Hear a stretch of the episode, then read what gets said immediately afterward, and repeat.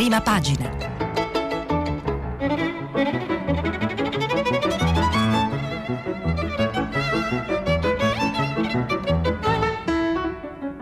Questa settimana i giornali sono letti e commentati da Giovanni Bianconi, inviato speciale del Corriere della Sera. Per intervenire telefonate al numero verde 800 050 333, SMS e WhatsApp, anche vocali, al numero 335 5634 296. Buongiorno, mercoledì 17 giugno 2020, siamo qui a prima pagina. Vi ricordo che stiamo pubblicando i vostri messaggi anche vocali sul sito di Radio 3 e io comincio con la consueta lettura dei titoli di apertura dei giornali usciti stamattina, che sono variegati, ognuno affronta un argomento diverso e quindi non è una di quelle giornate dove ci sono le aperture obbligate. Vedrete che ci sono titoli diversi per ogni testata. Allora cominciamo dalla Repubblica, che apre sul caso Regeni. Regeni, il Partito Democratico a Conte, chieda subito il processo. Lettera di Zingaretti a Repubblica, ecco perché hanno scelto questo argomento. Accordi bilaterali con l'Egitto solo dopo aver ottenuto le condizioni per giudicare gli indagati. La vendita delle navi non ancora autorizzata, manca la firma di Di Maio. Poi c'è un altro catenaccio, il titolo diciamo meno vistoso ma subito sotto quello principale, che richiama la vicenda politica dei 5 Stelle. Bugani, ex vice di Casaleggio, ai 5 Stelle serve un leader ma non è il Premier. Il Corriere della Sera invece apre sull'economia, a rischio 1 milione di posti, commercio e piccole imprese in pressing sul governo e Conte il piano a settembre. Fase 3, l'attacco di Bonomi, che è il neopresidente di Confindustria, mossa della Fed americana, volano le borse, Mattarella, mercati decisivi, nuova Alitalia al via. La Stampa prosegue su questo tema. Alitalia ai migranti, però aggiunge la vicenda sui migranti, vince Di Maio. Conte chiude il dossier autostrade, nel capitale F2I, che sarebbe un gestore di fondi infrastrutturali, e Cassa Depositi e Prestiti, o scatterà la revoca della concessione. Il Sole 24 ore sulla vicenda economica, ovviamente. La Fed lancia le borse, Wall Street più 1,8%. Il Messaggero, Alitalia riparte, scoglio esuberi, vertice a Palazzo Chigi, nasce la New Co e scontro Partito Democratico Movimento 5 Stelle su chi la guiderà e 2000 dipendenti. Stati Generali, Confcommercio, 1 milione di posti a rischio, oggi a fondo di Confindustria al governo. L'Avvenire invece parla di tutt'altro, passi indietro, allarme dell'ospedale Gaslini, ansia e regressione per i bambini senza scuola.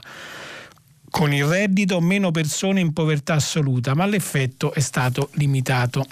L'isolamento in casa, dovuto al Covid, ha avuto un impatto rilevante sulla vita delle famiglie per molti aspetti. Il Fatto Quotidiano ha tanti titoli, ma quello principale riguarda la vicenda della chiusura o ritardata chiusura in Lombardia al momento dell'apice dell'epidemia. Comuni chiusi, anzi no, audio incastra Fontana, che sarebbe il presidente della regione Lombardia. Il Foglio, quotidiano fondato da Giuliano Ferrara e diretto da Claudio Cerasa, c'ha anche lui tanti titoli, il primo dei quali è quello che introduce un articolo del direttore. Cari grillini, basta con le fregnacce, il Movimento 5 Crono è il miglior spettacolo mai messo in scena da Grillo, risate, troll e conflitti. Il Giornale, fondato da Montanelli e oggi diretto da Alessandro Sallusti, invece ritorna sulla vicenda del presunto finanziamento al Movimento 5 Stelle, caccia al tesoro, finanziamento dal Venezuela di cui abbiamo parlato a lungo ieri, caccia al tesoro, Renzi contro gli alleati, inchiesta sui soldi venezuelani al Movimento, timbri, orio e viaggi diplomatici, cosa non torna. E poi c'è un altro titolino, scarcerare i boss, Bonafede era d'accordo. Questa è una frase tra virgolette attribuita a un funzionario, ex funzionario dell'amministrazione penitenziaria, ascoltato ieri in commissione antimafia. È una sintesi un po' estrema, non ha detto proprio così, ma insomma andiamo avanti. La Verità Conte rimanda l'Italia a settembre, un solo motto: prendere tempo per non perdere la poltrona. Ci sono 270.000 imprese sull'orlo della chiusura, 1 milione di posti a rischio, servono interventi immediati. Invece il Premier si bea anche con i suoi stati generali e dopo aver cessinato il lavoro di Colao annuncia che il piano per la ripartenza arriverà solo dopo l'estate. Poi c'è Libero, sempre nell'area di opposizione al governo, diciamo così, di centrodestra. Il governo rotola. Confindustria contro Conte, oggi il capo degli imprenditori a Villa Pamphili, c'è assistenzialismo, non il piano di rilancio. Invece di lavorare, il Premier rinvia ogni provvedimento a settembre, altri 3 mesi buttati. Il Tempo invece c'ha il titolo principale su una notizia di cronaca che certamente avete seguito ieri da tutti i notiziari radio e televisivi: il buco nero della giustizia, libero Carminati dopo 5 anni e 7 mesi di carcere preventivo. Bonafede si scandalizza, ma è da lui il problema. Su fronte politico opposto, il Manifesto, alla foto di una persona di colore con le catene ai polsi. Il titolo principale è Oltre la siepe, ascoltate gli invisibili. Dopo una giornata di protesta incatenato davanti alla sede degli Stati Generali, il sindacalista dei braccianti a Bucamar su Moro è stato ricevuto a Villa Pamphili dal Premier Conte, che si impegna sui decreti sicurezza e agricoltura. Intanto la regolarizzazione non decolla, appena 32.000 domanda, il 90% colf e badanti, quindi pochissimi braccianti. Il Dubbio, un giornale dedicato principalmente ai problemi della giustizia, e espressione degli avvocati. CSM, sarebbe il Consiglio Superiore della Magistratura, riforma bipartisan, Bonafede alla maggioranza, presto a Palazzo Chigi un disegno di legge aperto alle opposizioni, il ministro pronto a rivedere lo stop ai parlamentari nominati al Consiglio Superiore, intercettazioni, fiducia forzata sul decreto legge. Il Riformista, altro giornale molto attento ai problemi della giustizia: Carminati, lo scandalo è che stava ancora in prigione, scarcerato per decorrenza termini. Il Mattino, c'è un titolo di apertura di cui poi vorrei darvi conto: truffe cassa integrazione, il record della Campania, tra aprile e maggio 2.500 richieste fasulle, aziende fittizie per intascare i soldi. Poi strappo degli industriali, Conte succube dei 5 Stelle, serve un governo diverso. In Fiera Italia oggi, crediti d'imposta, pronto cassa, tempi certi sulla disponibilità derivanti dalla cessione dei crediti d'imposta per ecobonus, superbonus e ristrutturazioni. Liquidità entro il 10 del mese successivo. Oggi è in edicola anche il settimanale Panorama, diretto da Maurizio Belpietro, come il giornale La Verità. C'è una maschera, proprio Conte mascherato da pagliaccio. Paura di votare, sono in attesa delle amministrative 7 regioni, 1.200 comuni, un terzo degli italiani, ma Giuseppe Conte vuole sfuggire alle urne tra stati generali e altri illusionismi. Il vero obiettivo, il suo futuro politico, sperando che il paese si abitui alla crisi che morde. Allora, detto questo, e quindi avuta una panoramica dei vari titoli, cominciamo a entrare nel merito dei vari argomenti. Io oggi comincerei da qualche notizia sul coronavirus, perché abbiamo visto nei giorni scorsi che c'era un calo dell'infezione, però resisteva sempre la Lombardia, che è la regione più colpita. Ma a pagina 5 del Corriere della Sera oggi c'è un articolo di Simona Ravizza che ci informa il calo del virus anche in Lombardia. Sabato 11 ricoveri, a gennaio erano 19. Quindi qua si sta sotto la normalità, quindi sotto la media di quando ancora non era arrivata la pandemia. Leggo qualche brano dell'articolo perché dà il senso di quello che sta accadendo. La speranza che anche in Lombardia la circolazione del maledetto Covid-19 stia allentando finalmente la presa è appesa a una serie di dati che il Corriere per la prima volta può documentare. Sono i numeri dei ricoveri giornalieri, da tempo considerati una spia importante per capire la reale diffusione del virus. In quanti in questo periodo stanno finendo ogni giorno in ospedale per il coronavirus nella regione più colpita dall'epidemia? 11 il 13 giugno, 13 il 12 giugno, 16 l'11 giugno, lo stesso il giorno prima. quindi c'è un trend calante, diciamo. Tra il 3 e il 9 giugno ruotavano tra i 28 e i 20 e andando a ritroso il 29 maggio erano 37, il 19 maggio 60, l'8 maggio 108. Nei 117 giorni che hanno cambiato le nostre vite il calo è tangibile soprattutto se paragonato ai 1564 ricoveri in Sole 24 ore del 17 marzo. Erano i momenti degli ospedali al collasso, delle ambulanze che non riuscivano a soccorrere in tempi contenuti tutti i pazienti che chiamavano il 118, dei medici con le lacrime agli occhi, quindi insomma il periodo più difficile. Andiamo avanti con la lettura. L'abbiamo ripetuto ormai un'infinità di volte, i bollettini quotidiani sui tamponi eseguiti possono essere fuorvianti, l'informazione sconta il tempo necessario alla refertazione delle analisi che varia a seconda dei giorni e oscilla in base al numero dei test eseguiti, che ancora adesso può passare dai 7.044 di ieri ai 13.376 dell'11 giugno o ai 15.507 del 28 maggio. Quello che è più importante invece, spiega Ravizza, è il numero appunto dei ricoveri e questo è il dato più sensibile perché è quello immediato. E poi c'è quello delle terapie intensive. Riprendo a leggere, altro segnale incoraggiante, gli ingressi in terapia intensiva sono 1 o 2 al giorno da fine maggio. In Lombardia sempre. Attenzione però, per l'epidemiologo del Mario Negri Guido Bertolini ciò non vuol dire che il virus è meno cattivo, anche se il distanziamento sociale può contribuire a una sua minor carica virale. Semplicemente il Covid-19 circola meno. Su 100 che si ammalano, spiega, le proporzioni restano sempre le stesse, l'80% è paucisintomatico, quindi o con pochi o con nessun sintomo, il 15% da ospedali, il 5% da rianimazione. Oggi ci sono meno ricoveri perché grazie alle misure di contenimento adottate, prima fra tutte il lockdown, siamo riusciti a contenere l'avanzata dell'epidemia. Calando i numeri assoluti di contagi diminuisce anche chi viene ricoverato, ma abbassare la guardia sarebbe un errore. Dobbiamo invece confidare nelle cure. La Repubblica ci informa che c'è un piano di Bruxelles per un vaccino europeo, coinvolte tutte le aziende, ne scrivono Alberto D'Argenio, corrispondente da Bruxelles, e Tonia Mastrobuoni, corrispondente da Berlino.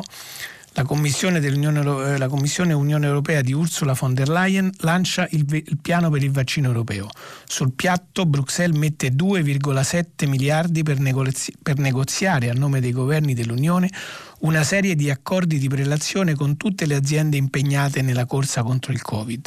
L'Europa finanzierà ricerca, test e produzione in cambio di una quota di dosi di vaccino, centinaia di milioni se non miliardi di fiale, da distribuire in tutta la popolazione europea, a quelle delle aree più in difficoltà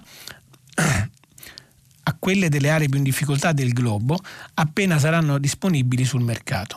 La proposta sarà presentata oggi a Bruxelles e nessun partner, spiegherà la Commissione, ha la capacità di assicurare gli investimenti per sviluppare e produrre un numero sufficiente di vaccini. Una strategia comune permette invece di condividere i rischi, abbassare i costi e aumentare la velocità della ricerca. E poi dalla Germania c'è la notizia che c'è una notizia di una svolta strutturale nelle politiche industriali e dell'impatto geopolitico. Il governo ha annunciato che comprerà il 23% di CureVac, il gioiello biotech di Tubinga, che insieme alla Biotank di Magonza è considerato tra i favoriti nella corsa allo sviluppo del vaccino. È anche un marchio simbolico, visto lo scandalo scoppiato a marzo, quando era emersa l'intenzione di Trump di comprarle e trasferirne il know-how negli Stati Uniti. Mossa che aveva suscitato l'immediata elevata discuti, era intervenuta Angela Merkel e la Commissione dell'Unione Europea aveva promesso 80 milioni per tutelare il gioiello tedesco. Quindi sembra che questo stia in qualche modo avvenendo. Dalle pandemia passiamo alle sue conseguenze economiche, di cui sta discutendo il governo nei cosiddetti stati generali che sono riuniti in questi giorni a Villa Pamphili, e anche la scelta di quel luogo, sapete bene, ha provocato polemiche perché non è stato considerato luogo istituzionale, sebbene sia una residenza del governo, ma insomma.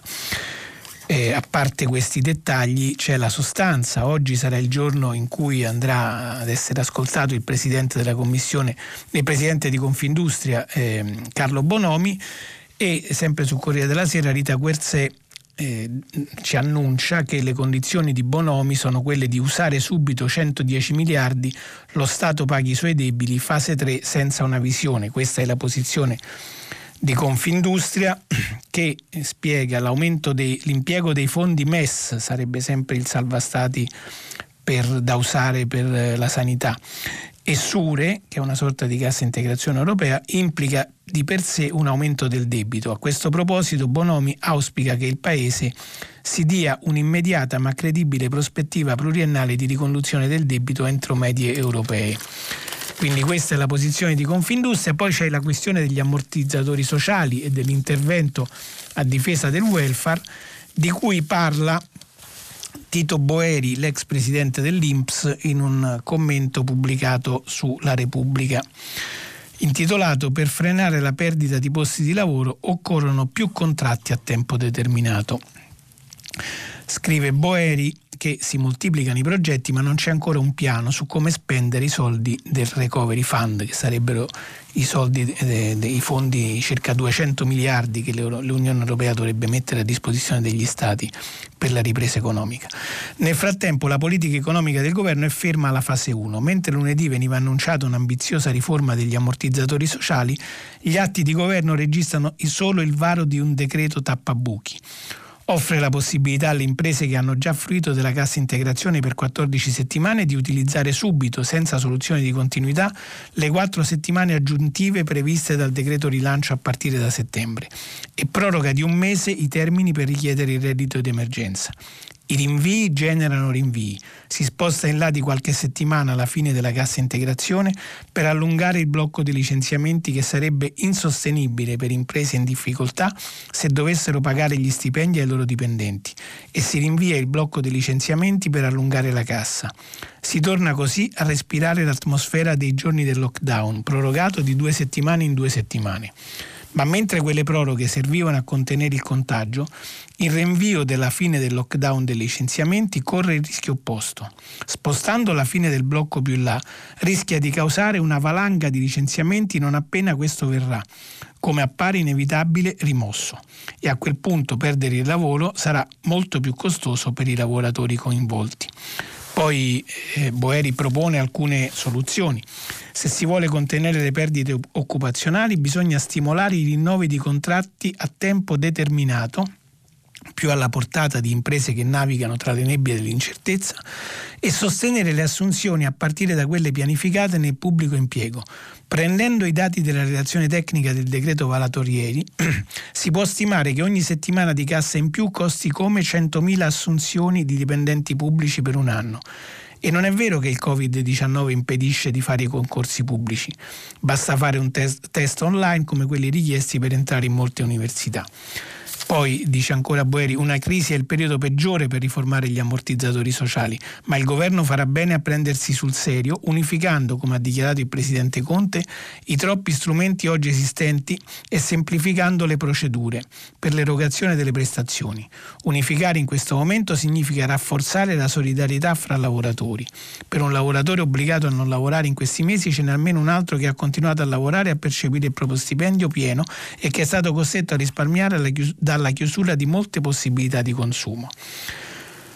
E la fine del ragionamento è molto lungo e dettagliata, l'analisi di Boeri, ma alla fine dice: la riforma degli ammortizzatori non potrà infine procedere per compartimenti stagno. Nel momento in cui si cambia la cassa integrazione occorrerà rivedere la NASPI, che io sinceramente non so cosa sia, ma insomma, allargandola ai lavoratori autonomi senza dipendenti, e lo stesso reddito di cittadinanza, che ha mostrato tutti i suoi limiti in questa crisi. Da rete di protezione di ultima istanza si è visto commissariato da un'altra rete d'emergenza perché la sua rete aveva maglie troppo larghe. A proposito di cassa integrazione, il Mattino, come vi dicevo, che il giornale che viene pubblicato, stampato a Napoli e diffuso soprattutto in quella città, ci racconta che la cassa integrazione per parenti e amici in aziende inesistenti, il record è in Campania. È un articolo di Valerio Giuliano che dice: scoperte 2.500 richieste fasulle tra aprile e maggio, l'Inps blocca le presunte frodi, il ministro Catalfo domande irregolari, fenomeno esteso, le indagini proseguono. Dice l'articolo, nella corsa agli ammortizzatori sociali ci sono anche centinaia di imprese che ne hanno fatto richiesta pur non avendo i requisiti richiesti dalla legge. In molti casi, anzi, a inoltrare la pratica per accedere a uno dei tre ammortizzatori sono state aziende fittizie, ovvero organismi societari creati ad hoc per poter sfruttare i benefici previsti dal decreto. Una frode emersa dalle ispezioni effettuate dall'Istituto di Previdenza. Secondo le indagini della Direzione Centrale Antifrode Inps, sono state 2.549 le aziende a rischio di frode, per le quali l'Istituto ha deciso di bloccare la domanda. I tentativi di truffa nel mirino di Inps riguardano i mesi di aprile-maggio. Il numero dei presunti casi di frode supera quello dell'intero 2019, quando ne emersero 2.300. Il fenomeno è esploso proprio in coincidenza con l'avvio delle pratiche per l'accesso agli ammortizzatori sociali decretati dal governo a beneficio delle imprese che hanno interrotto l'attività a causa dell'emergenza sanitaria. Le 2.549 aziende la cui stanza è stata bloccata sono dislocate su tutto il territorio nazionale, ma tra le singole province il maggior numero di casi si registra a Napoli con 348 tentativi di frode, a fronte dei 263 di Roma e dei 144 di Milano.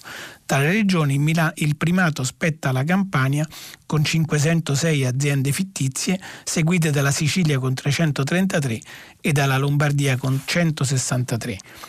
I settori nei quali si verificano il maggior numero di frodi sono quelli del turismo e della ristorazione. Tra le domande pervenute ci sono anche quelle di imprese con un alto tasso di evasione contributiva. Anche per questo tipo di irregolarità le istanze vengono automaticamente bloccate dal sistema informatico dell'Inps. Insomma, c'è l'emergenza, ci sono i tentativi di affrontarla e c'è chi ne approfitta per cercare di guadagnare laddove non potrebbe. Passando alla politica più politica, diciamo così, più quella dei partiti, c'è la vicenda interna al Movimento 5 Stelle. Voi sapete che c'è stato l'attacco di Battista a Beppe Grillo, che ha aperto una crisi all'interno del partito di maggioranza relativa e principale partito di governo, e oggi sulla Repubblica Annalisa Cuzzocrea intervista l'ex braccio destro di Grillo e Casaleggio, definito così, Massimo Bugani, consigliere 5 Stelle a Bologna. Bugani: no al direttorio 5 Stelle, serve un leader, Conte capo si brucierebbe in 2 mesi. Dice il leader, insomma l'esponente grillino.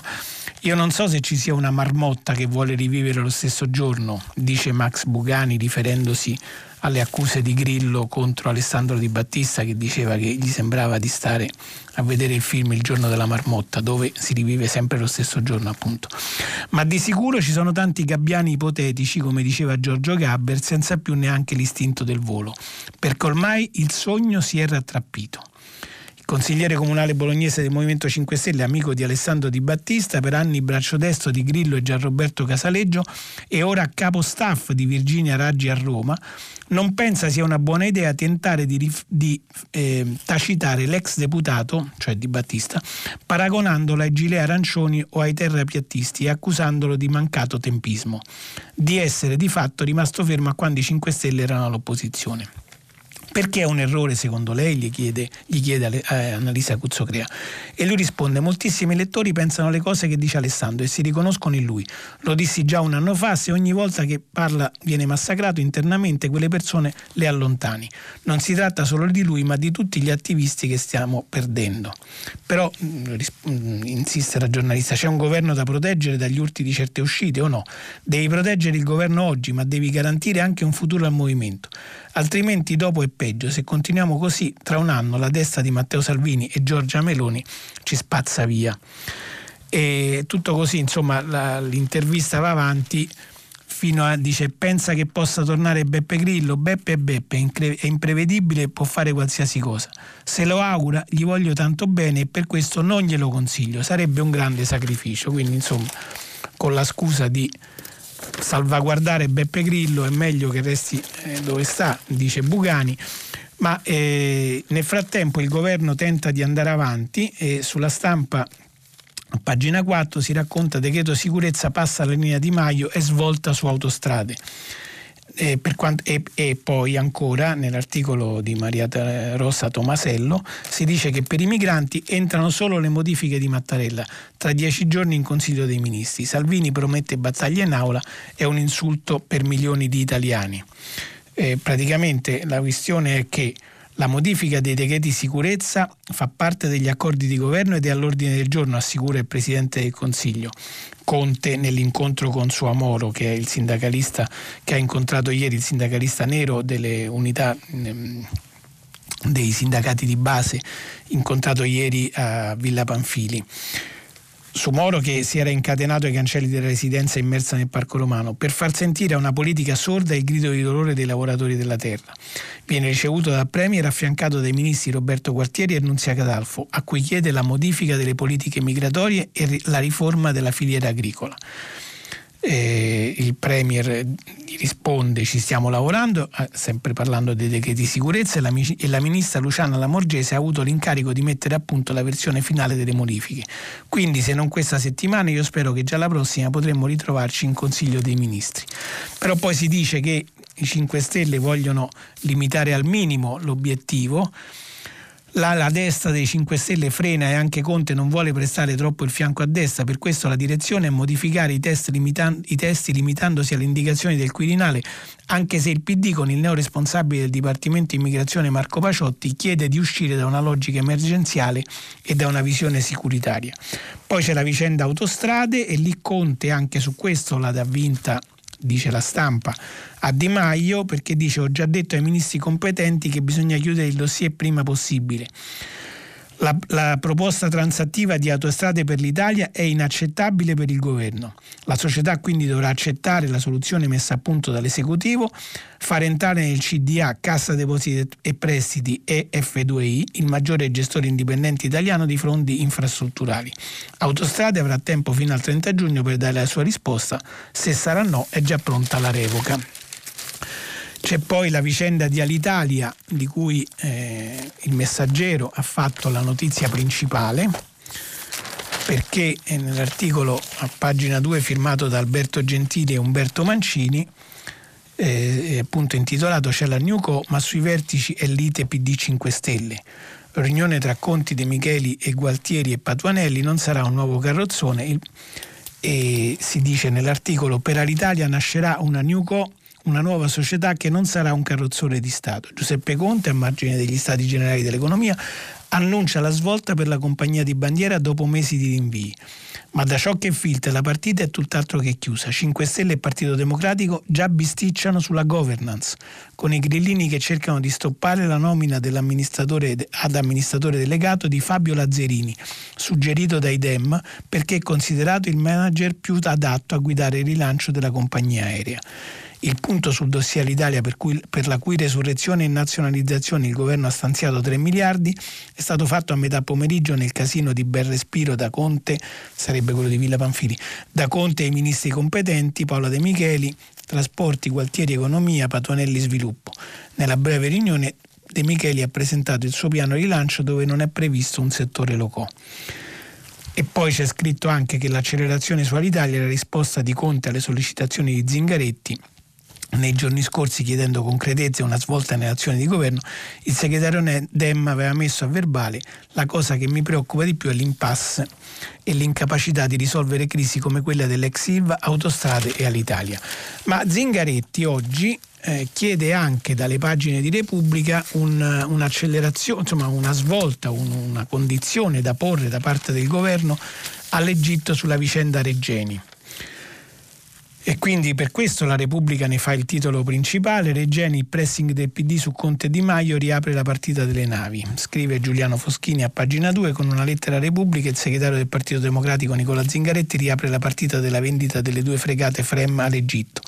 Senza la certezza di un processo per i 5 agenti indagati per il sequestro di Giulio Regeni, attraverso la loro elezione di domicilio, secondo Zingaretti non si possono immaginare passi avanti nei rapporti bilaterali con l'Egitto. e dunque l'affare non si può chiudere.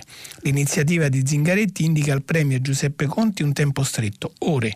Gli chiede di andare al più presto a riferire in commissione parlamentare d'inchiesta, cosa che avverrà a breve, probabilmente giorni, e riapre nella maggioranza una partita che era stata data per chiusa e che invece improvvisamente non soltanto si riaccende, ma rischia anche di mettere in grande difficoltà il governo tutto.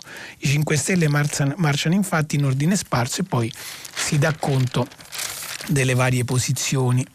Il ministro degli esteri Luigi Di Maio si è come sfilato, mettendo nelle mani del premier Conte tutta la responsabilità politica dell'operazione.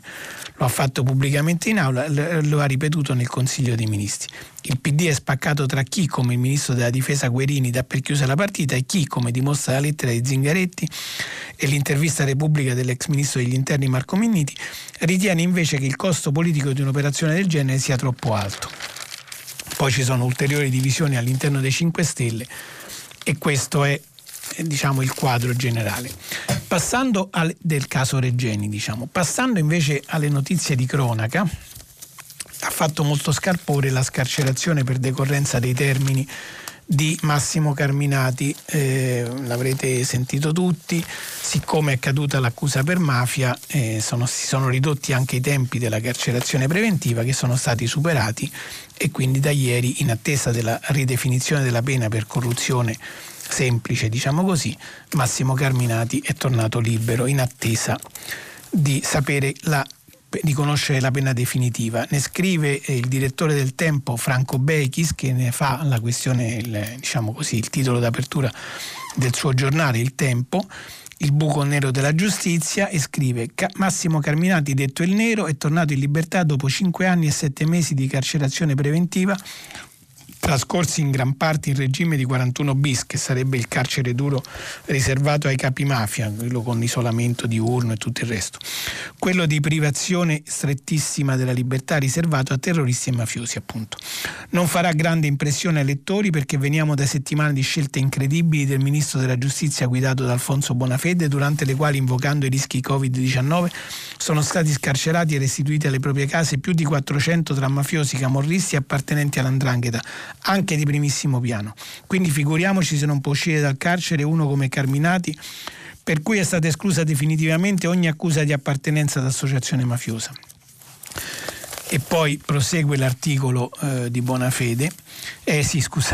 Franco Berichis, che accusa in qualche modo Bonafede, il quale però si è già difeso da questa questione, dicendo che lui con le scarcerazioni non c'entra, le hanno decise i giudici, ma insomma questa è una questione che non si risolve certo con un articolo di giornale. E andando avanti, Franco Bechis scrive: l'uscita dal carcere di Carminati è tutt'altra storia rispetto alle scarcerazioni dei mafiosi, ma a suo modo anch'essa parte dallo stesso spettacolo teatrale. Il Nero non aveva una condanna definitiva sulle spalle, e dopo che la Cassazione nell'autunno scorso aveva escluso ogni tipo di aggravante mafiosa, facendo a pezzi la famosa inchiesta di Mafia Capitale, era arrivato a scontare 5 anni e 7 mesi di carcerazione preventiva, un'enormità pari ai 2/3 di pena massima prevista per il reato più grave di cui è accusato, ma per cui deve ancora essere processato in appello. Non c'era altra soluzione che restituire Carminati alla libertà, perché il sistema giudiziario italiano non è stato in grado di fare la sua parte, e comunque una pena rilevante era già stata scontata. Vero che ci sono voluti 230 giorni per stendere le motivazioni dell'ultima sentenza di Cassazione, però è anche vero che la giustizia, come gran parte del paese, è restata paralizzata nelle settimane del Covid. E conclude l'articolo Bechis: imbarazza evidentemente vedere oggi Carminati in libertà, perché Nero era un simbolo dei fans di Mafia Capitale, tra cui c'erano proprio Bonafede e il suo Movimento 5 Stelle, e oggi invece è diventato il simbolo del buco nero della giustizia italiana, che però vede proprio loro al vertice della sua amministrazione. Fa scandalo questa scarcerazione per quello che viene definito lo spessore criminale di Carminati, ed imbarazza ancora una volta il Ministero della Giustizia. Eppure non dovrebbe, perché un detenuto, chiunque sia, accusato di un reato che non tiene alla prova dei processi, ma trattenuto per quasi 5 anni in regime carcerario che non era dovuto, un'ingiustizia quindi, non può che essere trattato oggi se non come accadrebbe a qualsiasi cittadino italiano. Su questo argomento la Stampa ha chiesto un intervento allo scrittore, romanziere, giallista Maurizio De Giovanni, che scrive dalla prima pagina della Stampa: sarà sembrato molto azzurro il cielo sopra Oristano a Massimo Carminati, e sul volto smagrito e teso, nei pressi di un angolo della bocca, aleggiava il fantasma di un ghigno tutto da leggere. Legittima felicità per la libertà ritrovata a margine di una piega della legge, probabilmente. E poi, prosegue l'articolo di De Giovanni, fa impressione quel fantasma di un sorriso, perché a chi guarda attonito le immagini della riguadagnata libertà per decorrenza dei termini di custodia cautelare del nero, il dubbio che ci sia il sentimento di una vittoria, del gusto di aver alla fine avuto ragione del sistema giudiziario, resta, ed è una gran brutta sensazione. Non sta chi scrive, prosegue De Giovanni, non sta chi scrive né alla maggior parte delle persone che osservano quelle immagini dire se sia giusto o sbagliato, se abbia senso disquisire sui termini, sulla differenza più o meno sottile che passa tra l'associazione a delinquere e quella di stampo mafioso, ma è innegabile che sia proprio in quella differenza che si colloca la riguadagnata libertà di Carminati, in attesa di un nuovo processo con nuove ragioni da una parte e dall'altra. Come è innegabile che il pensiero vada a tutti i mafiosi che hanno ritrovato la libertà proprio in questi giorni, a cavallo di un virus non contratto o grazie all'errato uso della posta elettronica, come ammesso per Pasquale Zagaria dai vertici dell'amministrazione penitenziaria. E poi, prosegue De Giovanni, il punto è se sia accettabile o meno che personaggi che in via diretta o indiretta hanno distrutto un'economia servendosi del crimine, della corruzione, della paura e della violenza, a volte commissionando ma spesso ponendo direttamente in essere omicidi per rimuovere ostacoli, tornino a circolare liberamente all'interno delle città che hanno contribuito a indebolire, a infettare e a far morire, appropriandosi di risorse e appalti che avrebbero salvato imprese e posti di lavoro. La legge assicura garanzie ed è giusto che lo faccia. Il processo non deve tralasciare nulla per avvicinare il più possibile la sentenza alla giustizia, ma nel sorriso del padrone del mondo di mezzo, quando si è ritrovato libero sotto il cielo di Oristano, c'è il senso della vittoria del male sul bene, dell'ingiusto sul giusto. E noi, che non siamo per nostra fortuna magistrati né avvocati difensori, possiamo almeno formarci un'idea senza andare soggetti a cavilli tra mancate notifiche e terminologie da attribuire.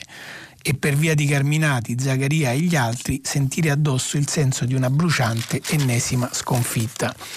Zagaria, sapete, il boss dei Casalesi, del clan dei Casalesi, che era al 41 bis e adesso è stato messo agli arresti domiciliari perché malato di cancro, non si poteva più curare nel carcere dove stava, ed ora un magistrato, un tribunale di sorveglianza l'ha mandato a curarsi, adesso è in ospedale agli arresti domiciliari. Sempre in materia di cronaca, ieri mentre Carminati usciva entravano in galera 15 persone accusate di associazione mafiosa per essere associati al clan Casamonica, la grande retata, il boss proteggiamo Roma. Sto leggendo dalla pagina 15 del Messaggero, dove Giuseppe Scarpa riporta le motivazioni dell'arresto di appunto 15 persone in carcere e altre 5 agli arresti domiciliari, sequestrati beni per un valore di 20 milioni, anche ville e cose societarie. Ci sono riportate le varie intercettazioni che sono alla base di questa retata, e la terza che accusa i Casamonica di associazione mafiosa, e c'era uno di loro, il figlio di uno dei boss arrestati, che dice: i Casamonica proteggono Roma, i napoletani vogliono entrare a Roma, i calabresi vogliono entrare a Roma. Ha detto inconsapevolmente molto di più di ciò che voleva intendere Guido Casamonica in una conversazione intercettata con la moglie. E poi ci sono le altre frasi pronunciate. Ovviamente Guido Casamonica aveva la sua teoria complottista e sosteneva che dietro agli arresti che negli anni passati avevano falciato la famiglia ci fossero addirittura gli servizi segreti. Ci stanno i servizi segreti che vogliono portare la camorra qui a Roma e le endrine, articolazioni dell''ndrangheta, gli dà fastidio perché noi proteggiamo Roma.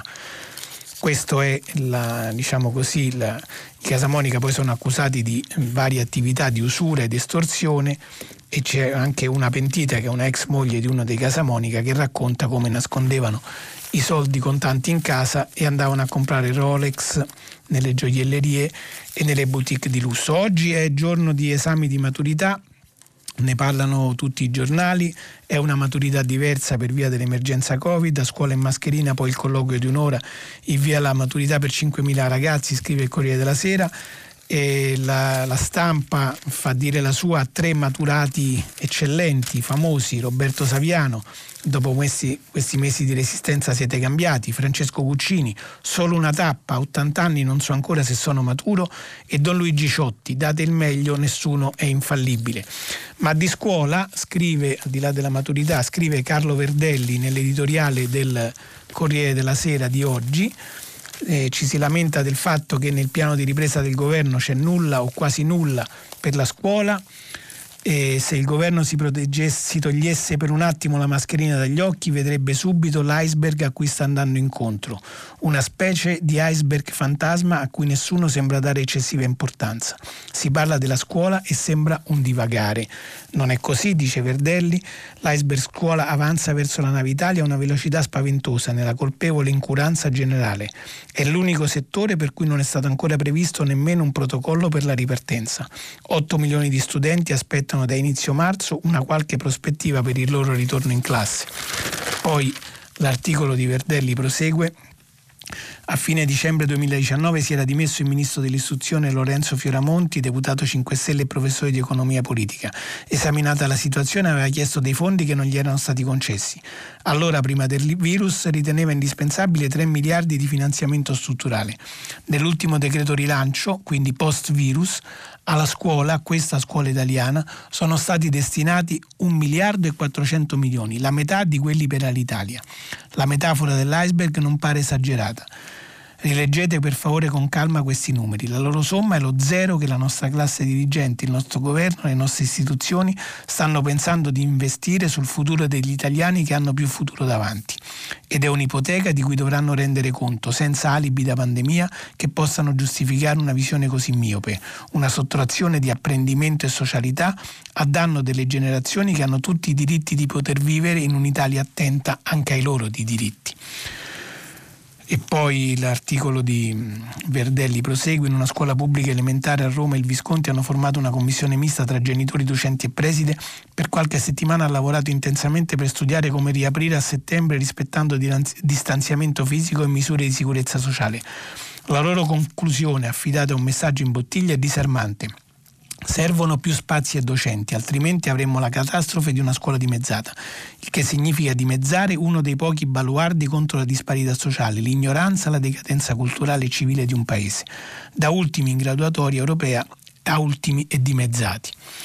All'alba della nostra Repubblica, un padre della patria come Pietro Calamandrei disse parole definitive sulla questione. Se si vuole che la democrazia piena si faccia e poi si mantenga e si perfezioni, si può dire che la scuola, a lungo andare, è più importante del Parlamento e della magistratura e della Corte Costituzionale. La scuola è più importante, anche se da Villa Pamphili e dintorni non si direbbe. Io mi fermo qui con la lettura dei giornali, adesso abbiamo qualche minuto di pubblicità e poi ci sentiamo, se volete, per il filo diretto. Giovanni Bianconi, inviato speciale del Corriere della Sera, ha terminato la lettura dei giornali di oggi. Per intervenire chiamate il numero verde 800 050 333, SMS o WhatsApp, anche vocali, al numero 335 5634 296. Si apre adesso il filo diretto di Prima Pagina. Per intervenire e porre domande a Giovanni Bianconi, inviato speciale del Corriere della Sera, chiamate il numero verde 800 050 333. SMS e WhatsApp, anche vocali, al numero 335 5634 296. La trasmissione si può ascoltare, riascoltare e scaricare in podcast sul sito di Radio 3 e sull'applicazione Rai Play Radio. Eccoci, allora vi ricordo che stiamo pubblicando i vostri messaggi, anche vocali, sul sito di Radio 3. Uno di questi è di Stefano da Rimini, che dice: Naspi e la indennità di disoccupazione. Lo ringrazio, perché io, mentre leggevo l'articolo della Stampa che faceva riferimento a questa sigla, ho confessato di non sapere cosa fosse. Adesso lo sappiamo tutti. Ci sono alcuni messaggi sulla vicenda di Massimo Carminati e ve ne leggo soltanto uno Dottor Bianconi, buongiorno. Basta falsità a proposito della scarcerazione di Carminati. Se vuole assecondare una corretta informazione, come sono certo, deve essere chiaro e netto nel suo commento. Siamo in uno stato di diritto con la divisione dei poteri. Dopo la sentenza della Cassazione i termini di carcerazione sono scaduti. E allora che cosa c'entra il Ministro della Giustizia? Niente, infatti, però ci sono altri che invece ritengono che c'entri. C'è anche la questione del ritardato deposito delle motivazioni della Cassazione, che potrebbe aver inciso, ma probabilmente no. Comunque, se volete poi ne parliamo più approfonditamente anche con le vostre eventuali domande. Sentiamo cosa c'è in linea per la prima telefonata. Pronto? Buongiorno, Giovanni da Catanzaro. Buongiorno. E in effetti anch'io ho telefonato per la questione Carminati. Sì, la parte diciamo tecnica in effetti è stata spiegata anche con l'ultimo messaggio che lei ha letto, cioè una volta che era caduta con la sentenza della Cassazione che ha annullato quella dell'appello e quindi ha ordinato la rideterminazione delle pene. Certo. Diminuiscono i termini della durata di carcerazione preventiva e quindi sono scaduti. Ci sono quindi i due terzi. Esatto. È vero che lì poi c'è un problema tecnico, c'è una seconda ordine, ma quello non entriamo nel tecnicismo. Ecco, diciamo si è presa la pena di 8 anni a riferimento. Sì, sì. Vabbè, questo potrebbe essere poi questione di un'impugnazione. Io invece sul problema politico, diciamo, cioè il Bonafede che cosa fa? Fa quello che hanno sempre fatto i grillini, la butta in propaganda, manda gli ispettori, ma lì non c'è niente da ispezionare, se non forse perché la Cassazione è impiegata 225 giorni per motivazione piuttosto complessa anziché i soliti 90. Sì, sì. Ecco, invece proprio i grillini dell'espressione mafia capitale, su quell'espressione ci hanno marciato durante le elezioni per il sindaco di Roma, sembrava che tutti gli altri partiti fossero dei mafiosi e loro gli onesti che si erano presentati, e gli è andata bene perché hanno vinto, diciamo, e hanno ottenuto il sindaco di Roma. Sì. E ora un pochino Bonafede, capisco che i politici lo facciano, continua a fare un po' di propaganda perché ci mando gli ispettori come se ci fosse sotto chissà quale meccanismo antipopolo, perché loro sono populisti, che fa uscire di galera, che poi è una carcerazione preventiva, è un fatto di civiltà giuridica. Carminati non è stato condannato definitivamente, la pena va rideterminata e quindi dopo aver scontato i 2/3 aveva diritto a uscire. Ci sarà un'accurata sorveglianza perché non si sottragga eventualmente alla prosecuzione per l'espiazione della pena residua una volta che la Corte d'Appello di Roma l'avrà rideterminata. Ecco. Mi hanno detto di essere sintetico, sì, ho cercato di essere. Grazie, è molto chiaro quello che lei ha detto.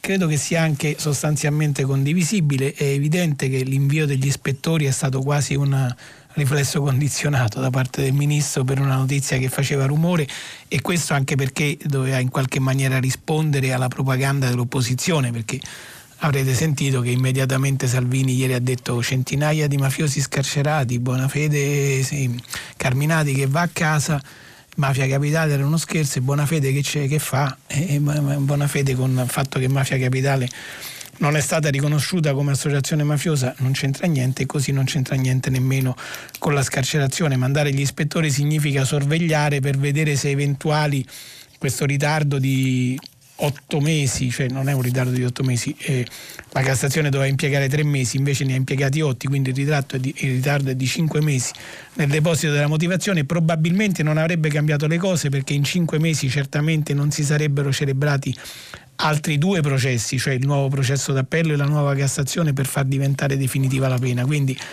la maturazione dei termini di carcerazione preventiva sarebbe arrivata comunque. Ciò non toglie che è una scarcerazione che fa rumore, ma Carminati poi è stato condannato non all'ergastolo, ma per un reato di corruzione molto grave, perché in primo grado per la corruzione semplice, diciamo così, aveva avuto 20 anni di galera, quindi adesso quella pena andrà rideterminata, sarà una pena probabilmente superiore ai 5 anni che ha già scontato, dovrà scontare qualche altro periodo di carcerazione, ma insomma non è che è stato condannato all'ergastolo, quindi prima o poi sarebbe dovuto uscire comunque. Sentiamo la prossima telefonata. Pronto? Pronto, buongiorno. Buongiorno. Buongiorno, mi chiamo Mariella e chiamo da Udine. Il mio vuole essere un intervento relativo agli esami di maturità. Sì.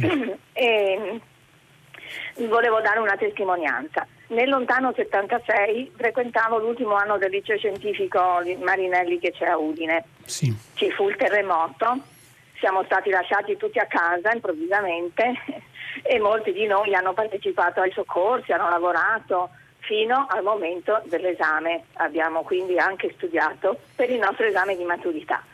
A quel tempo abbiamo fatto soltanto la prova orale, quindi saltando lo scritto, e con molto coraggio molti insegnanti sono venuti a partecipare alle commissioni d'esame. Ci fu anche un episodio così di scossa, per cui c'è stato un attimo di panico e siamo scappati.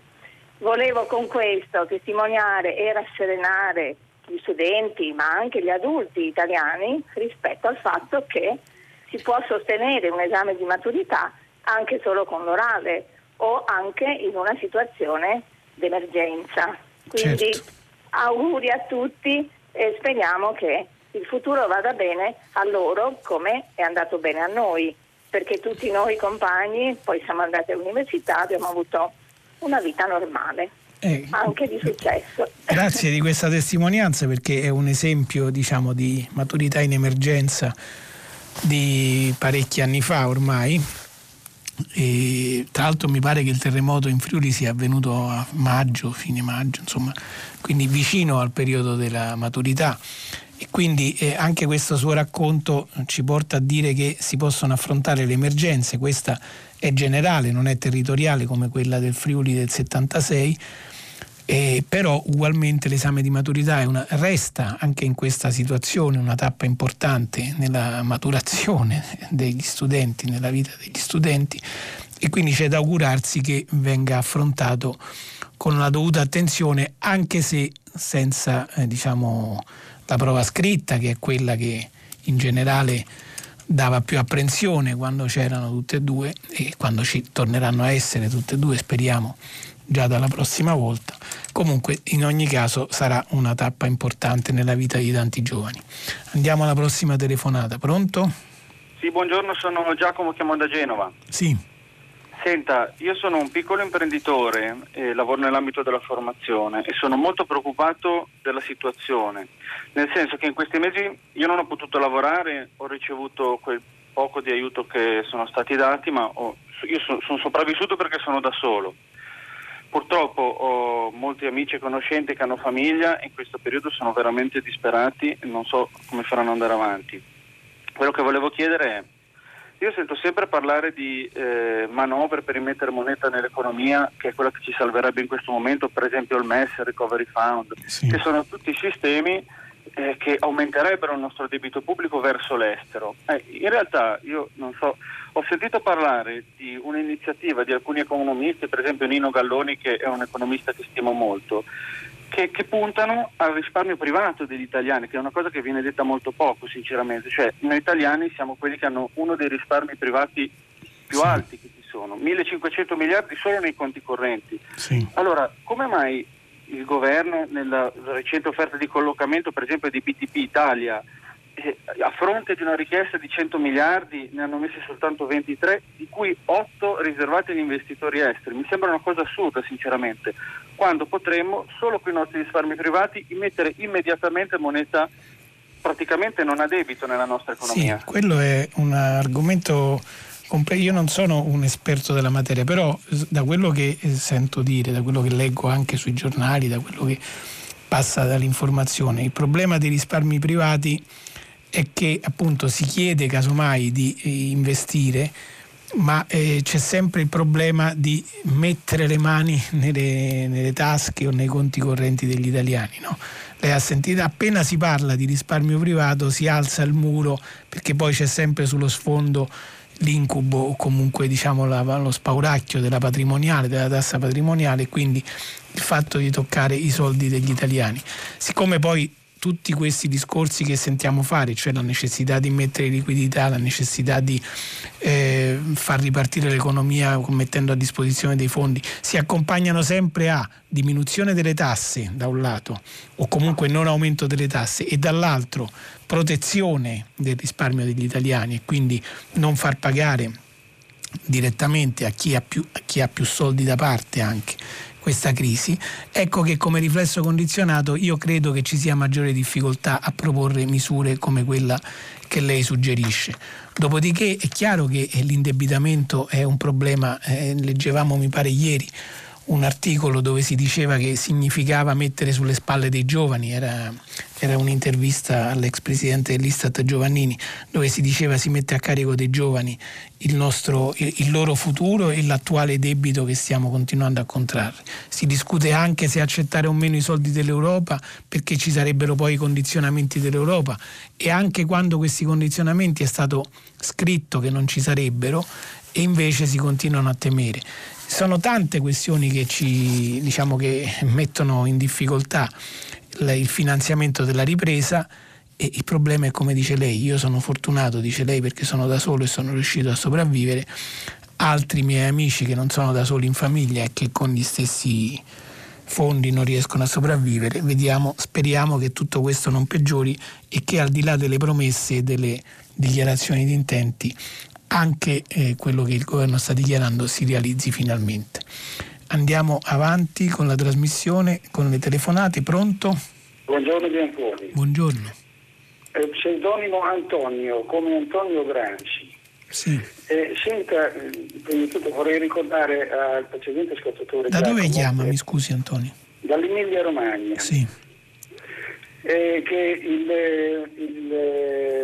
il risparmio italiano è stato stimato addirittura in 8.000 miliardi, ma c'è un problema che è nelle mani del poco più del 10% degli italiani, capito? Di conseguenza. Comunque la domanda non era questa, la domanda è sui prestiti, i famosi 3 milioni e mezzo del Venezuela, diciamo così, che praticamente avrebbe riscosso Casaleggio e il Movimento 5 Stelle. Allora qui si è scatenata la fantasia di molti giornalisti italiani, no?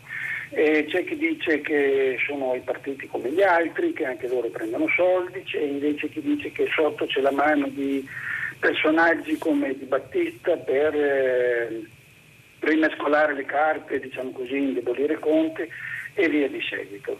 Io invece mi sono fatto una mia idea.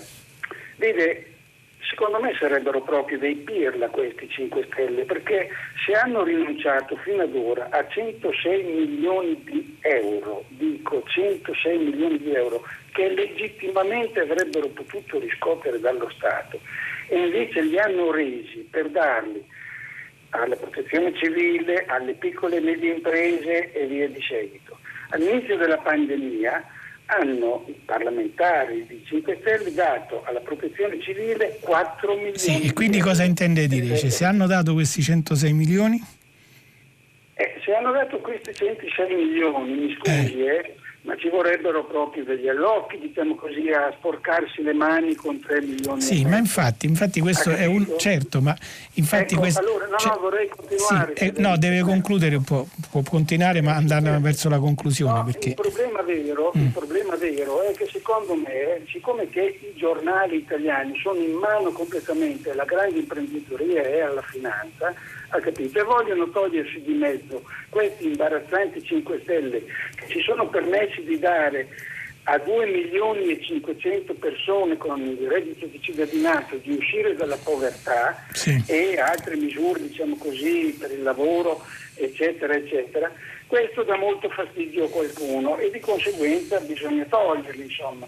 Perché vede, non si può continuare con la storia, come ha raccontato Carlo Bonini in questi giorni, che qui il reddito di cittadinanza va a fannulloni, mafiosi e terroristi. Sì, vabbè, ma allora guardi, ho capito benissimo il suo ragionamento. Sì, l'ho capito benissimo. Allora, ci sono due questioni diverse. Una è che il presunto finanziamento che sarebbe arrivato, illecito, molto presunto, che sarebbe arrivato dal Venezuela di 3 milioni e mezzo risale al 2009.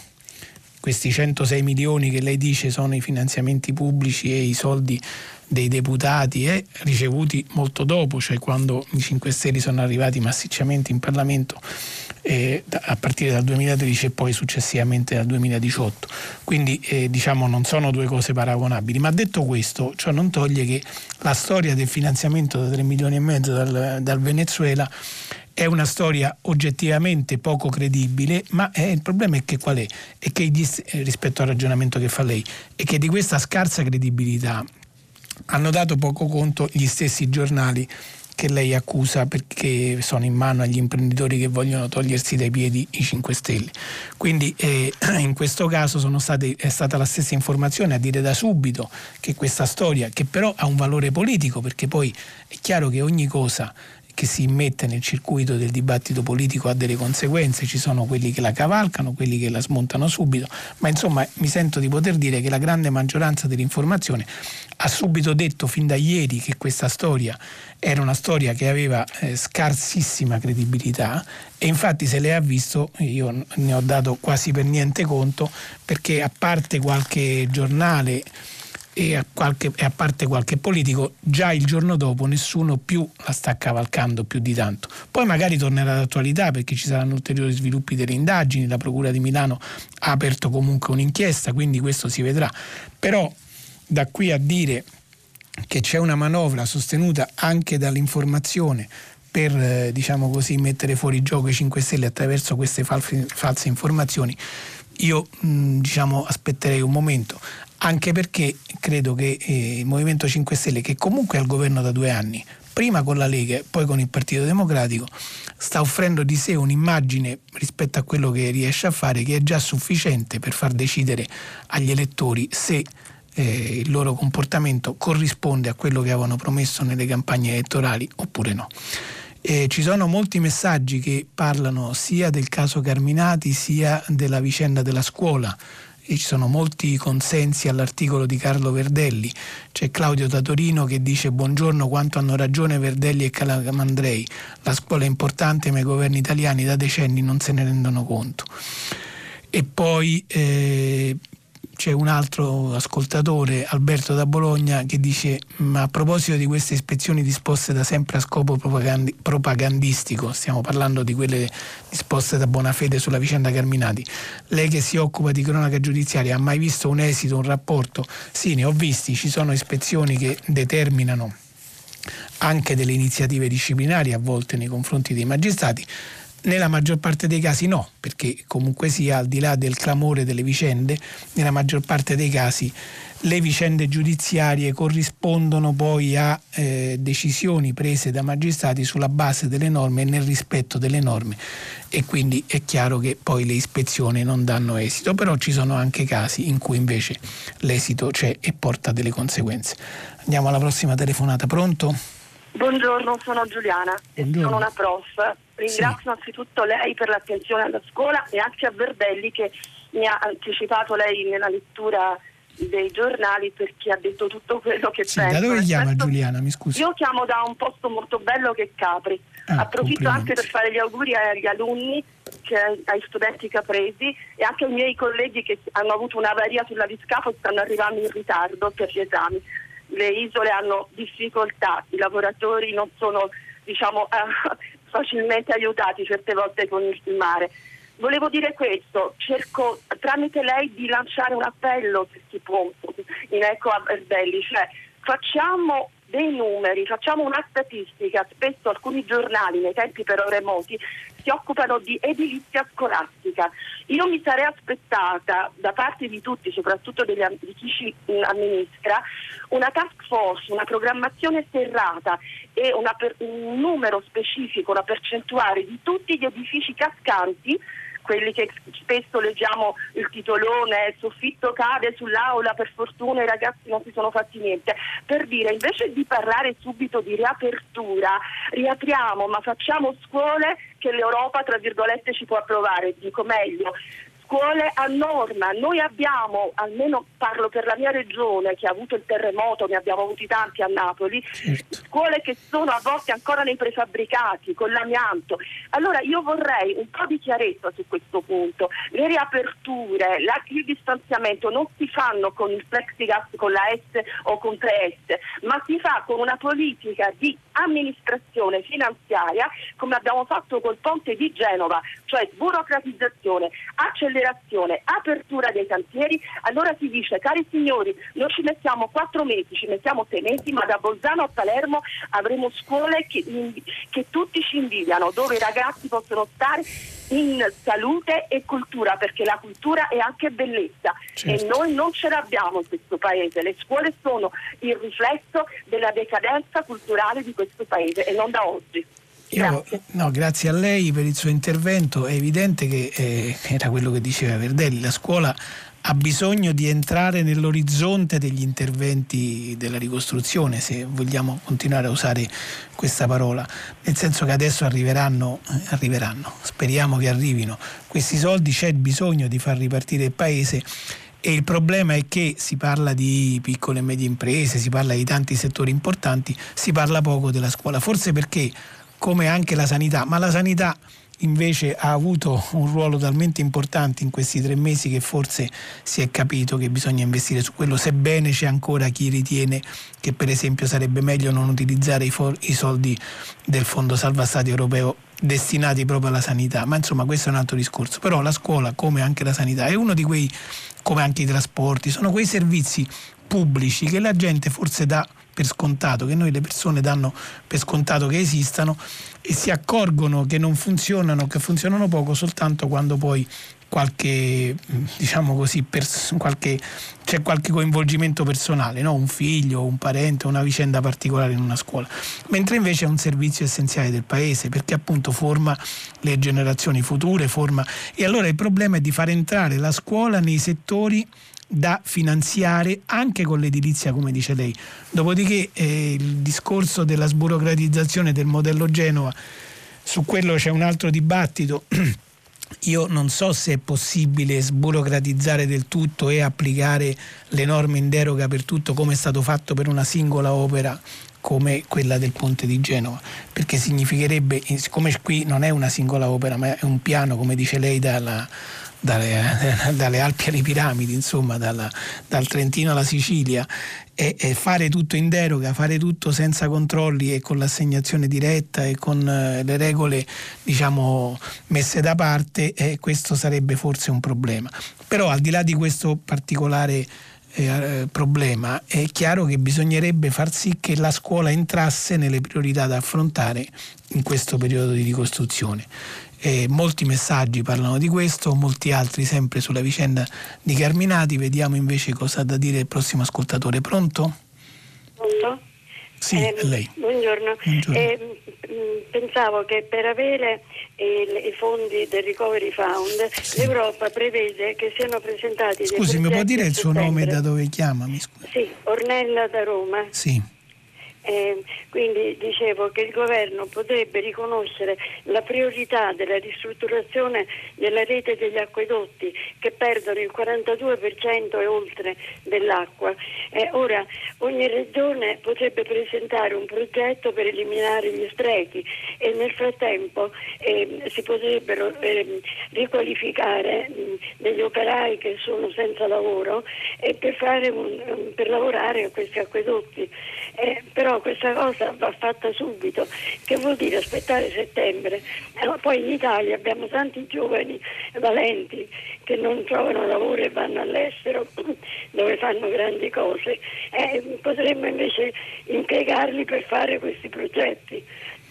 Insomma, qualcosa si deve fare, sì, per l'acqua. Certo, questo è un altro settore, come vede, dove ci giriamo c'è un settore che richiede interventi e che richiede finanziamenti. Siamo passati dalla previdenza e quindi dal sostegno all'economia diretta alla scuola. Adesso lei pone il problema della rete degli acquedotti, che è deficitaria in molte parti del paese, e probabilmente sarà vero, io non glielo so dire nel dettaglio, ma insomma se lei dice così avrà contezza di questo problema.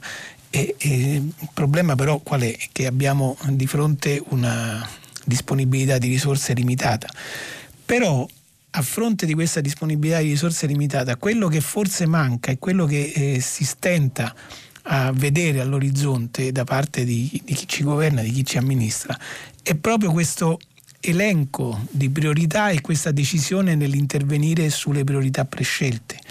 e quindi è forse quello che dobbiamo aspettarci, oltre a trovare il modo di avere i finanziamenti. Quello è il primo problema, ma insieme, non so se prima o subito dopo, ma insomma insieme avere un piano chiaro per come spendere questi soldi, e questo riguarda anche i fondi europei, perché attenzione, quelli non sono soldi che arrivano a pioggia, a fondo perduto e per qualunque scopo esso sia.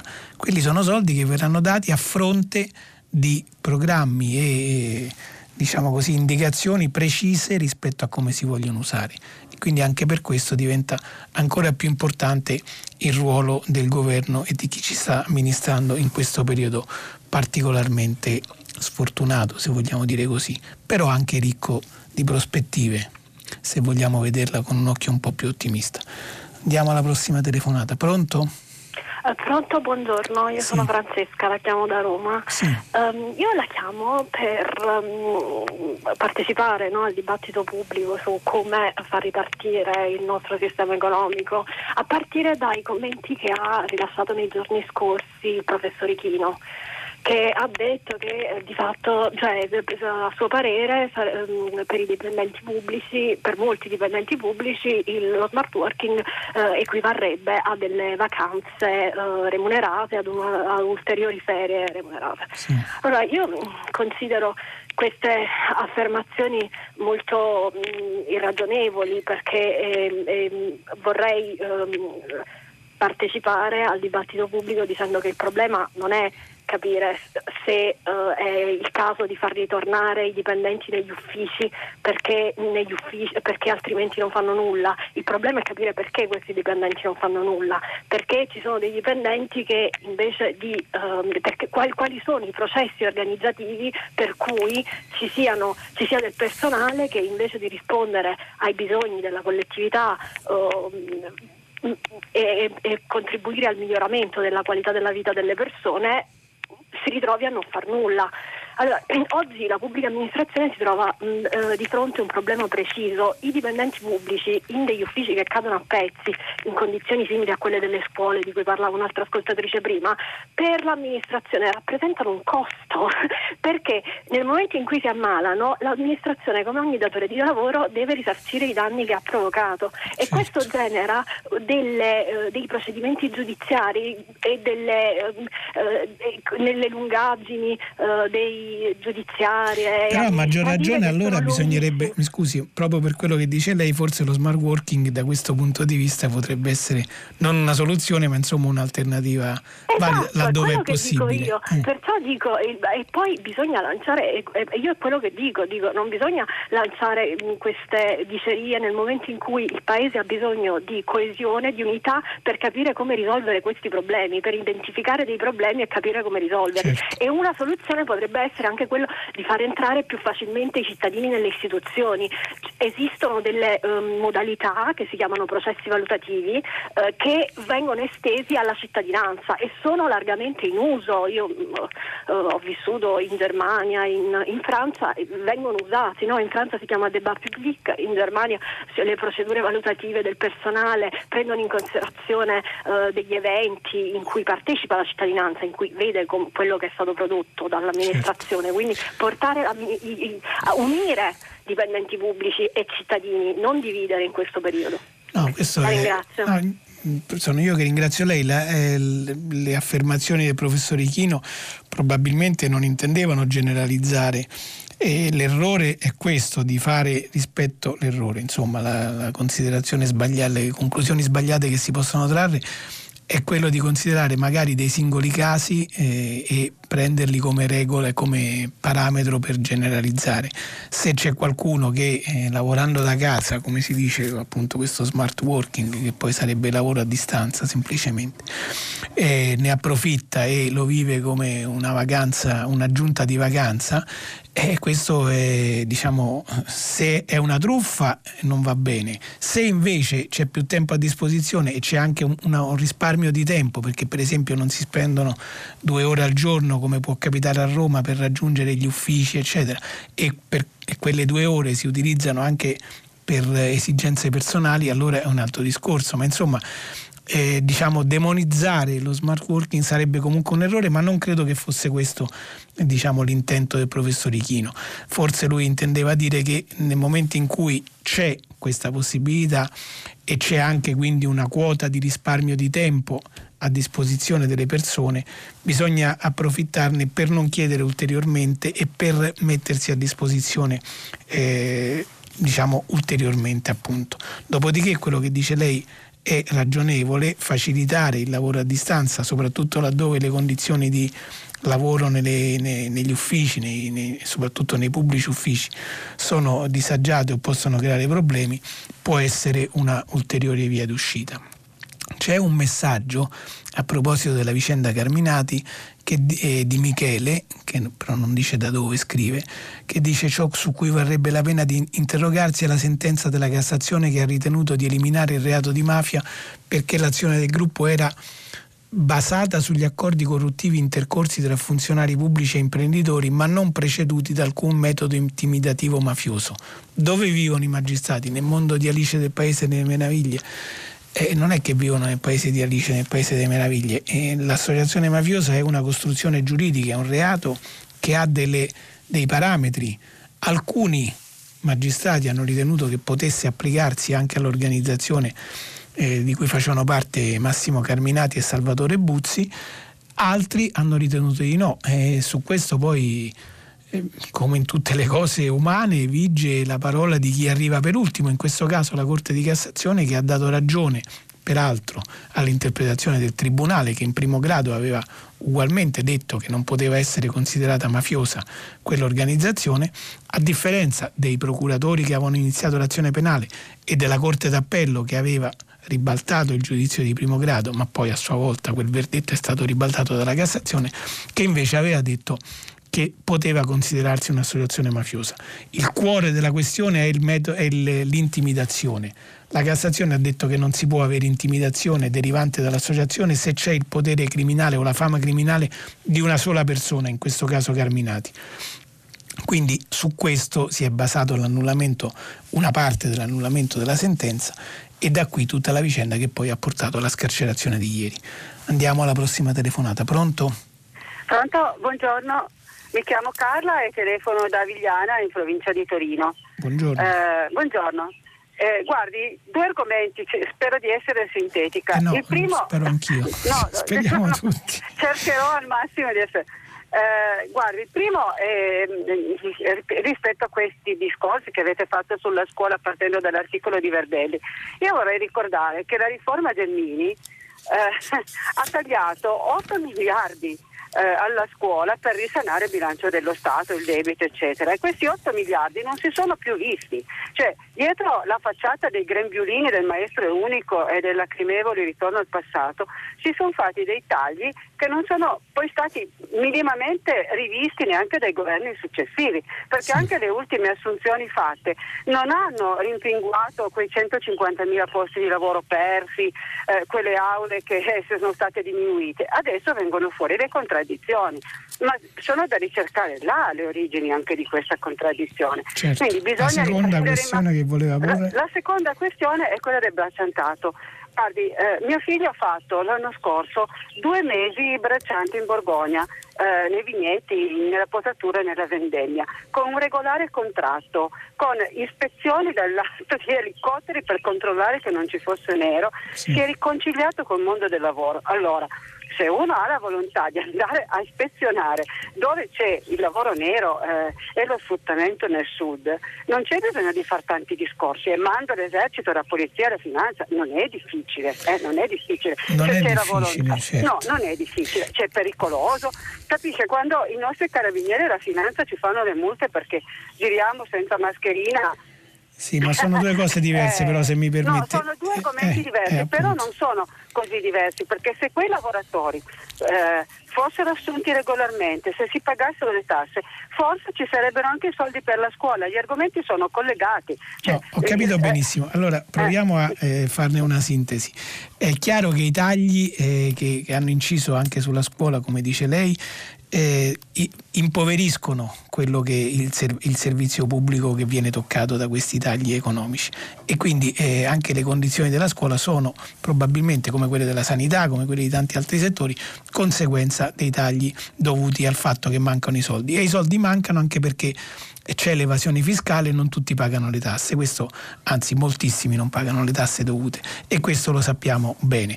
Dopodiché quando invece però si prova a rimettere in piedi qualcosa di regolare, e questo si collega al secondo discorso che le faceva, quello dei braccianti, come con la sanatoria del governo, dobbiamo riscontrare che pochissime domande sono arrivate.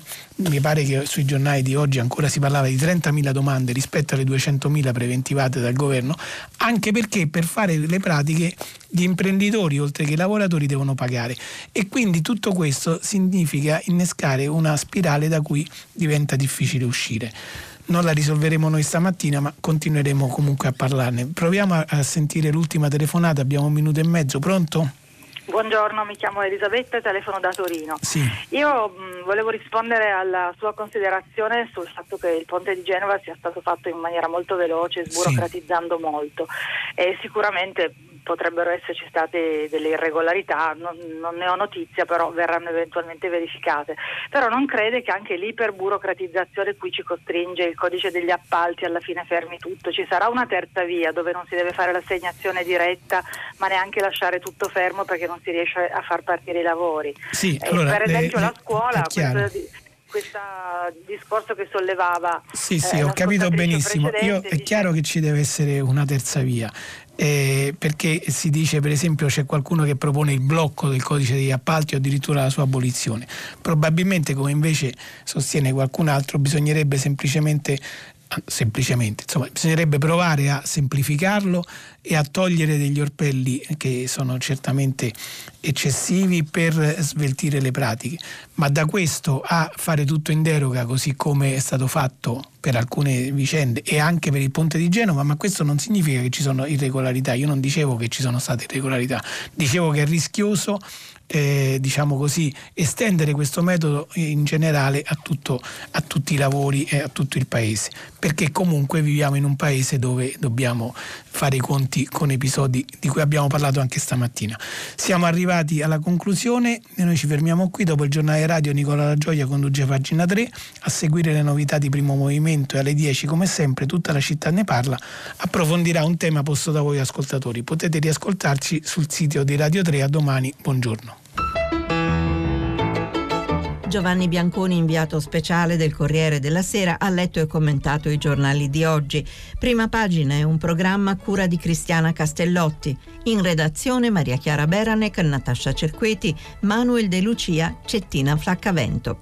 Posta elettronica primapagina@rai.it. La trasmissione si può ascoltare, riascoltare e scaricare in podcast sul sito di Radio 3 e sull'applicazione Rai Play Radio.